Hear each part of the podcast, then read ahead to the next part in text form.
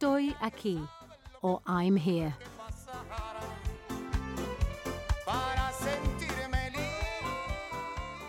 This song tells the story of a person forced to flee, who had to leave everything behind. But now that he's in a different country, he's able to dream again. And that brings him peace. It was so hard to leave what you love. What really filled you? Simon Arias knows firsthand what it's like to leave your home. He was a composer and conductor in Venezuela, but he had to give up his passion in search of safety. The first month, I just wanted to sit down and cry. Simon no longer relies on just his memories. He's immersed in music again. He composed this song. And not only is Simon now realizing his dreams, he's part of a group helping others do the same. If tomorrow I had to go somewhere else, these are the moments that I will treasure the most of what we managed to do here in Chile.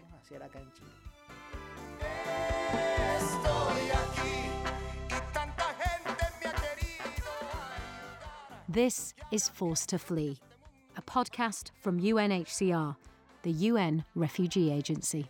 I'm Anita Rani. Episode 6 New Beginnings. It's never easy starting over, especially in a new country. Over the past seven decades, as part of its mandate, UNHCR has helped find ways for refugees to rebuild their lives.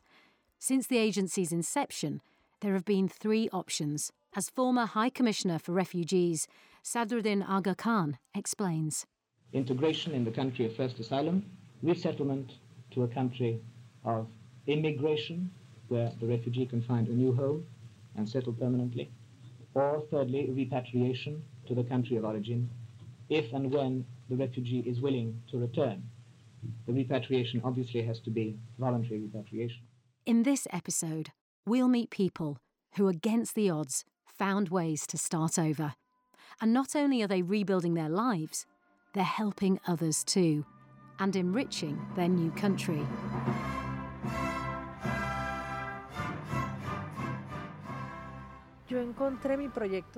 I have found my life project. I found a way to help my country without feeling sad.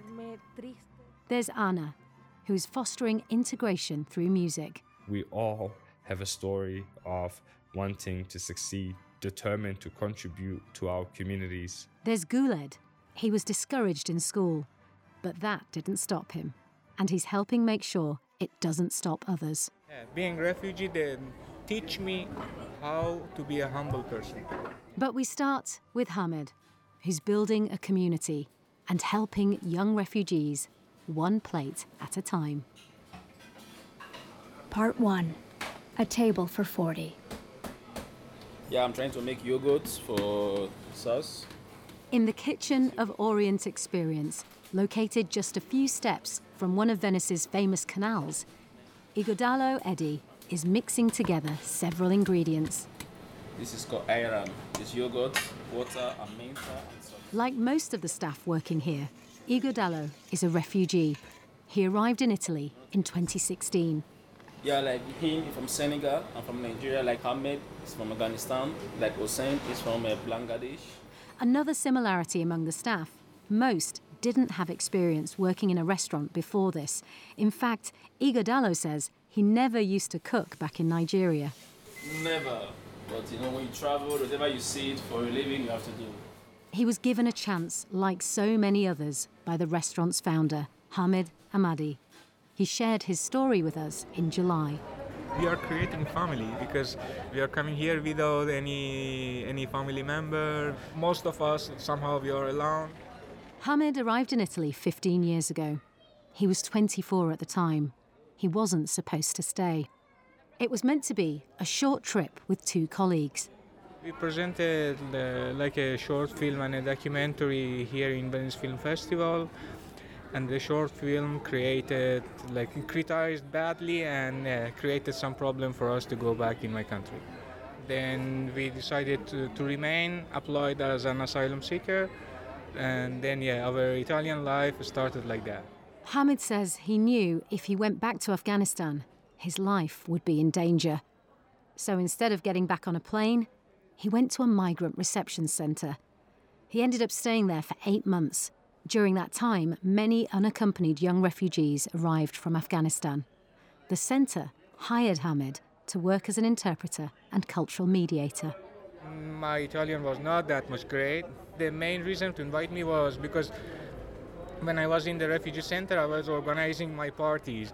They were all illegal, but it was a way for me to have a kind of language exchange because in Venice we have the faculty of Middle Eastern language and I was inviting always the students who were coming every Sunday in the center and then when they offered me the job they told me okay we know about the existence of those parties the concept was nice we can be your sponsor and you can do it we pay you uh, all the expenses and you you can do it legally in the center.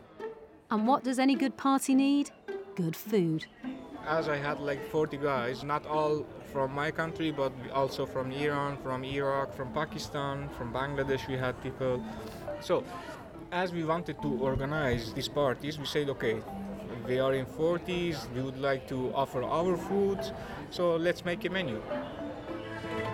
If you've ever tried to throw a party with a large group of people, then you'll know what happened.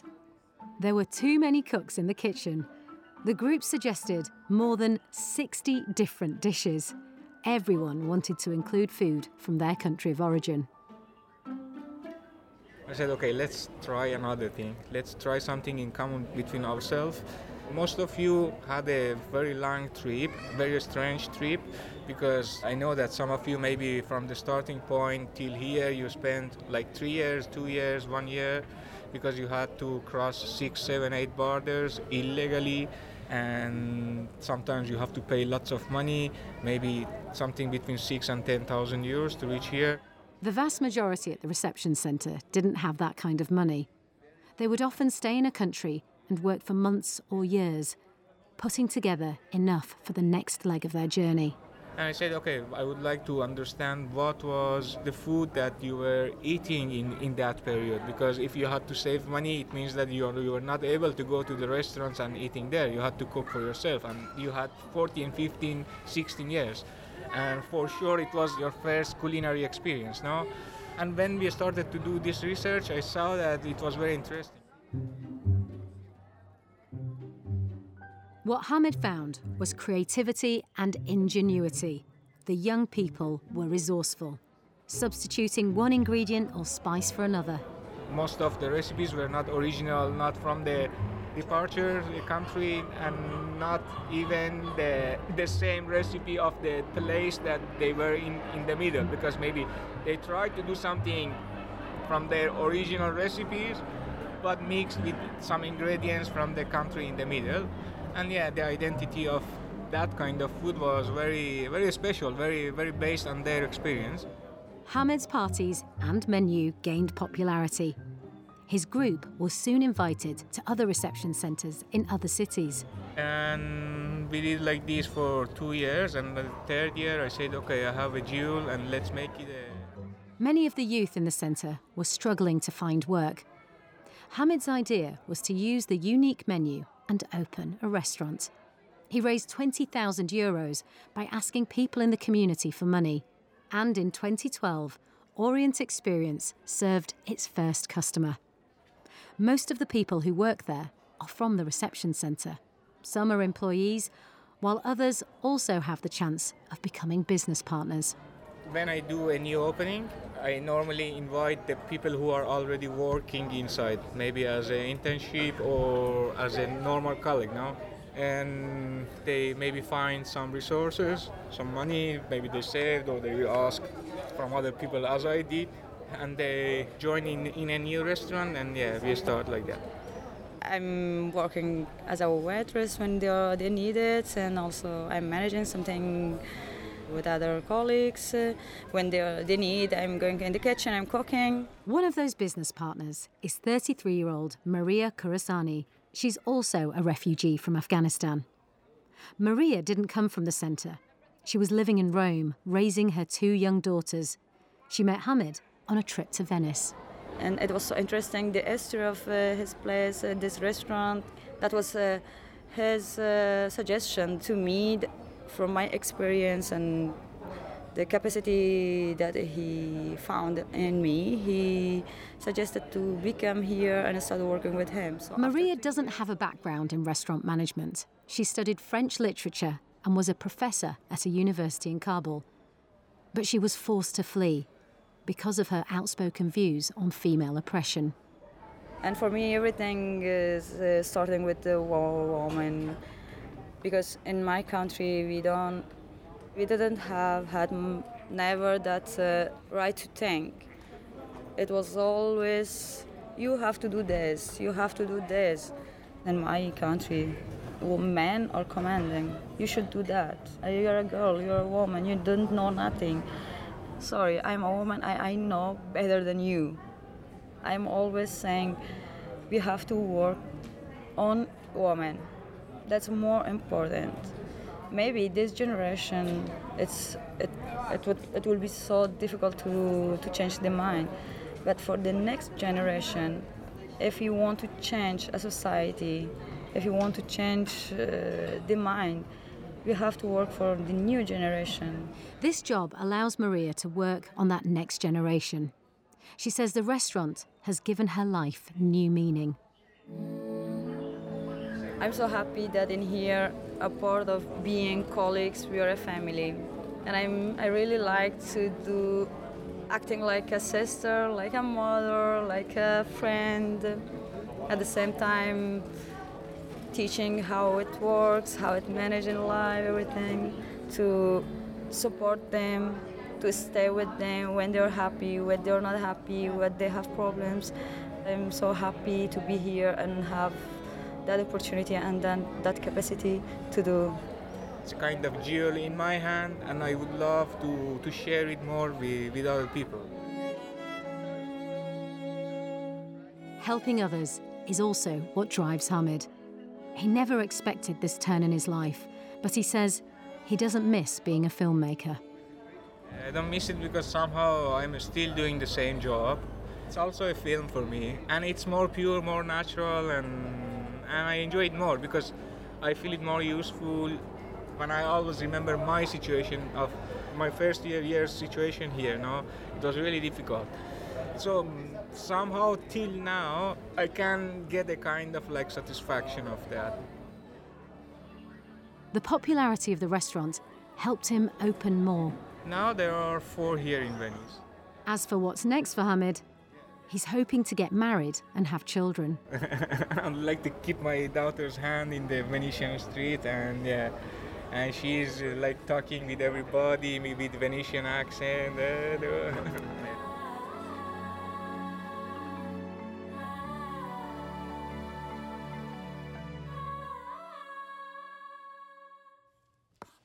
From the kitchen to the classroom, and another person trying to help the younger generation. Part 2 Our Various Identities.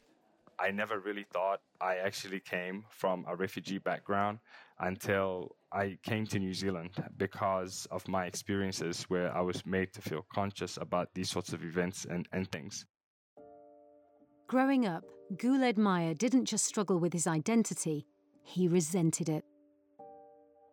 I went through so many so much extent to try and literally disregard all of these, you know, my identity as being black, as being Muslim, and as being a refugee.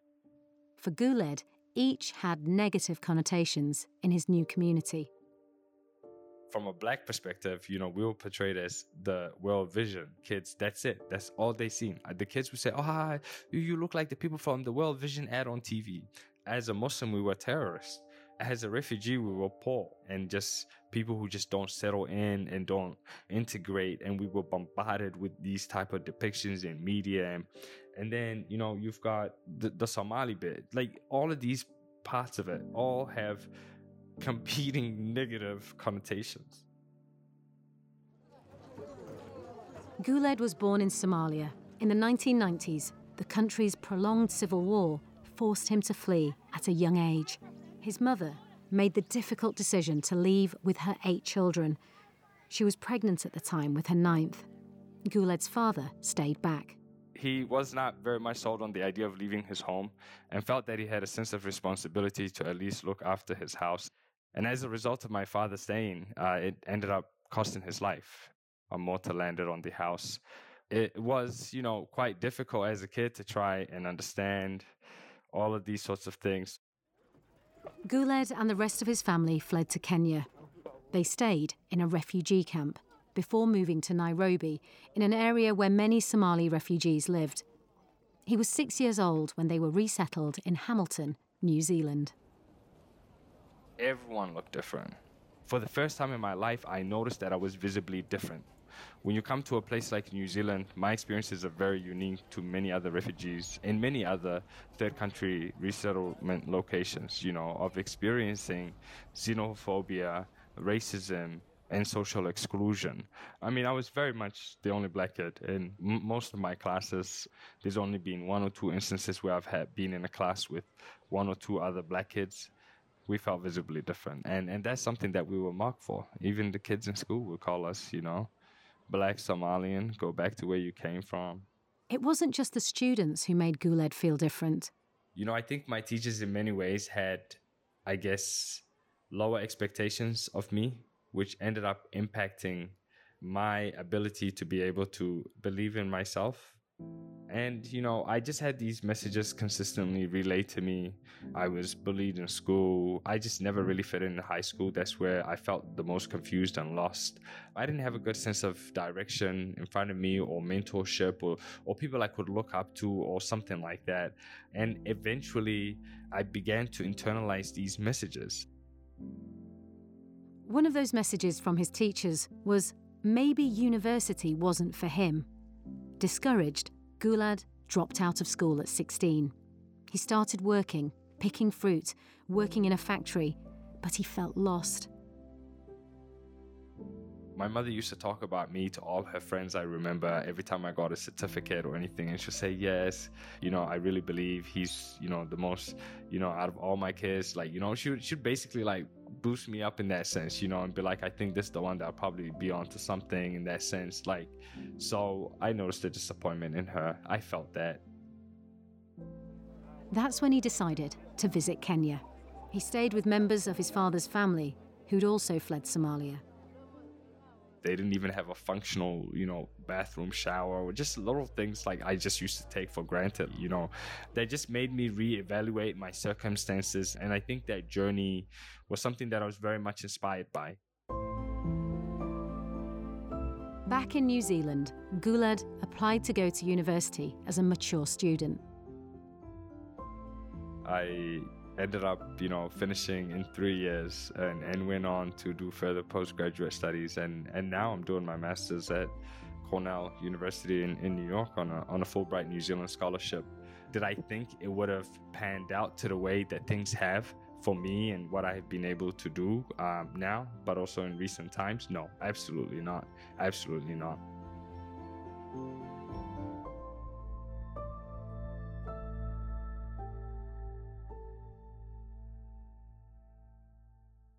Before going to the US, Guled worked as a policy advisor to the New Zealand government. His files included pay equity, health, and safety. He advised ministers on bullying and sexual harassment in the workplace. He also worked on diversity and inclusion, refugee resettlement, and integration policies. He drew on his own life experiences. For instance, he recalls where his family first lived when they arrived in New Zealand refugees are always resettled in predominantly lower socioeconomic neighborhoods. And how do we help foster positive integration? Nobody thought of that. When I really think about it, I'm like, I was actually conditioned to hate so much about myself, I didn't even know that was happening. Guled's contributions extend beyond his policy work. A few years ago, he formed a group to help those with similar experiences. Third culture kid, it's not only understanding your experiences and your parents' experiences, through storytelling, advocacy, and community engagement, the aim is to break down barriers around mental health. I formed Third Culture Minds a couple of years ago, which is a non-profit organization dedicated to ensuring positive mental health and well-being outcomes for third culture kids. Uh, so that's you know the children of refugee and migrant backgrounds. So that's you know the work that really drives me where much of my passion lies. Um, and, you know, I was obviously compelled to form Third Culture Minds just because of my own mental health and well being as well. Like things like grappling with your identity, it can have a significant impact on your well being. Guled admits that he still grapples with his own identity at times, though he says he is proud to call himself a Somali Kiwi. As a result of this journey that I went through, after I dropped out of school and the travel and the experiences that I've had, I've since been on a journey to reclaim my identity. So um, I take pride in calling myself black, Muslim, Somali, Africa, and refugee. All of those are me. I am every single one of them, and I'm proud of it. But um, that's where I stand now, and it's a, it's, it's, it's a beautiful journey to be on.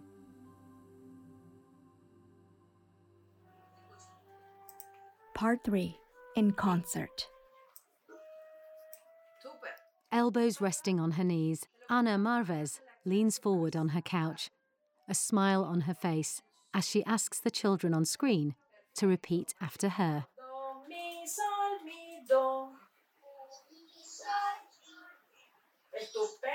The six kids in the virtual class are from Chile and Venezuela. That's the aim of this class to not only teach children, but bring different communities together through music it's just one of the many initiatives Ana launched when she arrived in Chile. Ana is a musician. She studied music, education, and cultural management back in Venezuela. But she knew she couldn't stay there. In 2016, I graduated with a master's degree. I was working seven days a week, and every day I was making less. At some point, I wasn't going to be able to pay my rent. Even with the little money she was earning, it was hard to buy what she needed. Las cosas se fueron poniendo mal. Things were getting bad, little by little.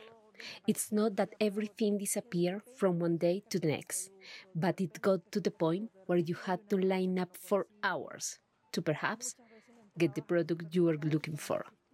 I started to butter items. I'd buy shampoo and trade it for rice. Then there were security concerns. Pero al salir del supermercado, when you left the supermarket, the first moment of panic was that they would steal the food you had just managed to get it.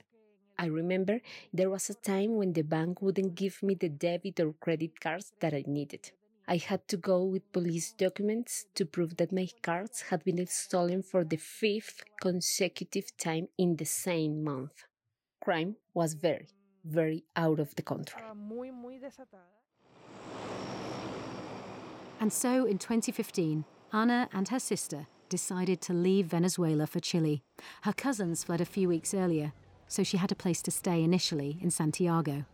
A few days later, a landlord rented Ana an apartment in the city, even though she didn't have the necessary documents, including any recent pay stubs. Ana considers herself lucky, but it still took her time to adjust. Un, un momento, recuerdo que... There was a moment I remember getting upset with my sister because we ran out of toilet paper and I was hysterical and yelling at her. Why did we allow it to run out? And she looked at me and said, Just go down and buy it. And I started crying because I still had that idea that I am going to have to line up for hours and that I am going to spend weeks without finding it. Then you realize that you are now in a country that gives you peace, that gives you shelter, that gives you the quality of life that you were not going to find in the country you were living in before. No ibas a encontrar o no todavía no se consigue. Once she settled in, Ana started to hunt for a job. She was able to land a few interviews, but all for careers outside her field. podía ser conserje. I could be a janitor. I could work in a call center. But finally, the position I took just two weeks after arriving in Chile was a receptionist at an arts academy. At least it was linked to my profession, as an artist, and that made me feel very happy.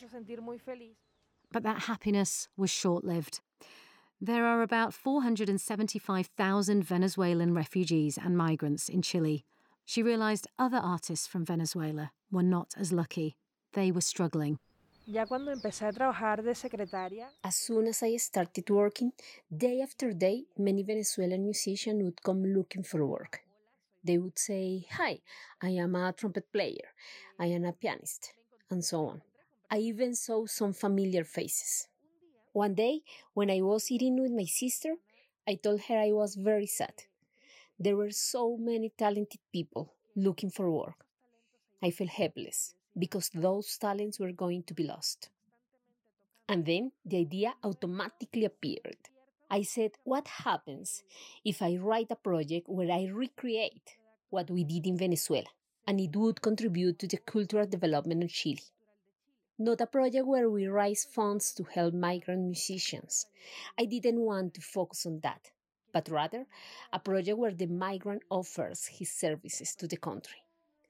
And that is how the idea of the Music for Integration Foundation was born. Y de ahí nace la idea de la Fundación Música para la Integración.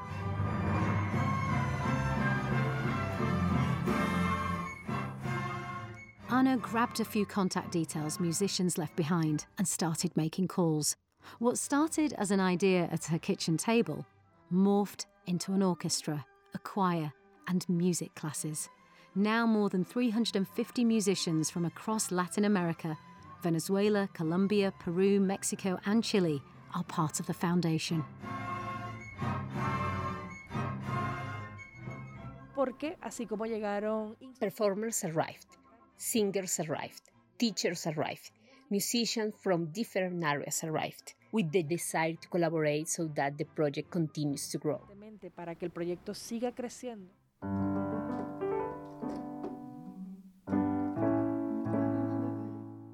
Among those new arrivals, composer and conductor Simon Arias. He fled Venezuela with his wife in 2017. Most people involved in this type of activity in Venezuela, we love what we did. From the moment we woke up in the first hour of the day until the end of the day, we breathe music from Monday to Saturday. We work full speed every day. But Simon felt he had no choice but to leave it all behind. When he arrived in Chile, he worked for a furniture company, though he longed to stand in front of an orchestra again, with an audience behind him. Si uno el músico, artista, compositor. If you're a musician, artist, composer, performer, you have to train like an athlete. You may teach kids to play football, but if you yourself don't practice at high performance levels, you begin to lose your abilities. Naturalmente pierdes condiciones. At the end of 2018, he discovered Ana's foundation.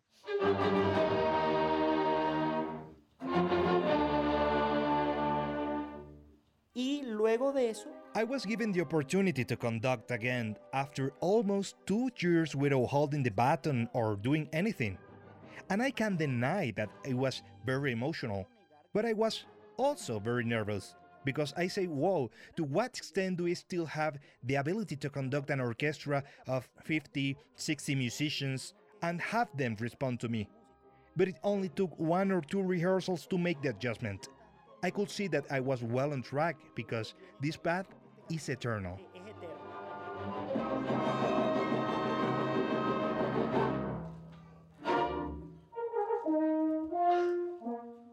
Simon was tasked with conducting Beethoven's Fifth Symphony. He also wanted to try something a bit different. Taking inspiration from the foundation, he composed his own song, one that brought together different sounds. De muchísima incertidumbre. The sounds are in a climate of great uncertainty, beats of typical Venezuelan songs, and it is linked with sounds typical of Chile. There are pieces of the Chilean national anthem. There are many elements that are typical here. Él quería contar. He wanted to tell how he began to unite his sadness of his departure from Venezuela with the joy of reaching a country where he found stability. And in the middle of all that story, he integrates a romance, like Romeo and Juliet, where there is this love that seems impossible, but it's not, between a Venezuela woman with a Chilean man. Una venezolana con un chileno.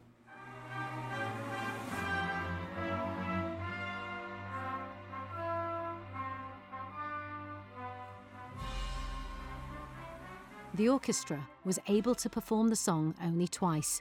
The pandemic put an end to all concerts and rehearsals in Chile. Ana says the last few months have been a struggle, especially for the musicians who relied on the extra income. The foundation only makes money from classes and some concerts. Most are free or are sponsored by groups. Ana hopes when the pandemic is over, the foundation can expand to other parts of Chile and its members can return to what they love best music.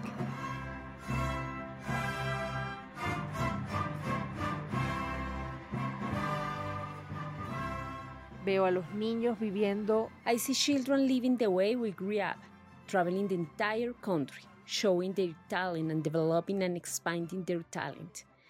I see some musicians who no longer need another job to continue to survive, but now live and work within the foundation in a stable way. And the joy of continuing to be a contribution to the country that received us. Siendo un aporte para el país que nos recibió.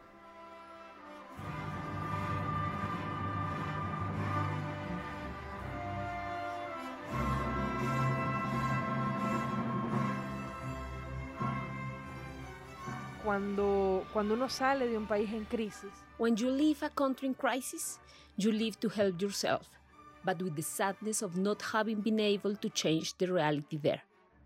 But when I arrived in Chile, I found a way to continue helping my people through a project as beautiful as the foundation.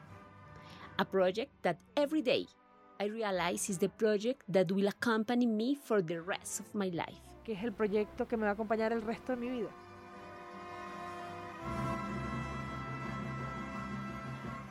In our next episode, we'll explore how it's becoming even more difficult to find long term solutions. Last year saw the lowest level of resettlement in nearly two decades. Around 23,000 refugees were resettled through UNHCR, compared to an average of 100,000 in the last decade. And it is worrying because if rich countries don't allow people to access their territory to seek asylum, what should poorer countries that are receiving many, many, many more asylum seekers, what should they do? We leave you with music from Ana's Foundation.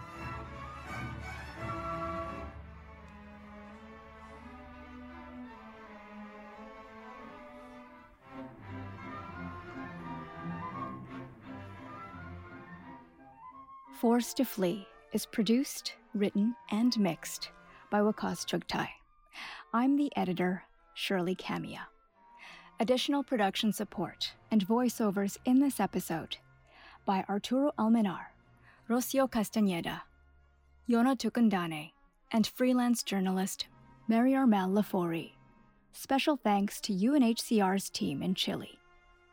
The opening song was composed by Simone Arias and was performed by Pablo Gonzalez and members of the Music for Integration Foundation. Visual design, marketing, and social media by Red Havas. Our executive producer is Barney Thompson. And our host is UNHCR Goodwill Ambassador Anita Rani. To learn more about the UN Refugee Agency, visit unhcr.org slash forced to flee podcast.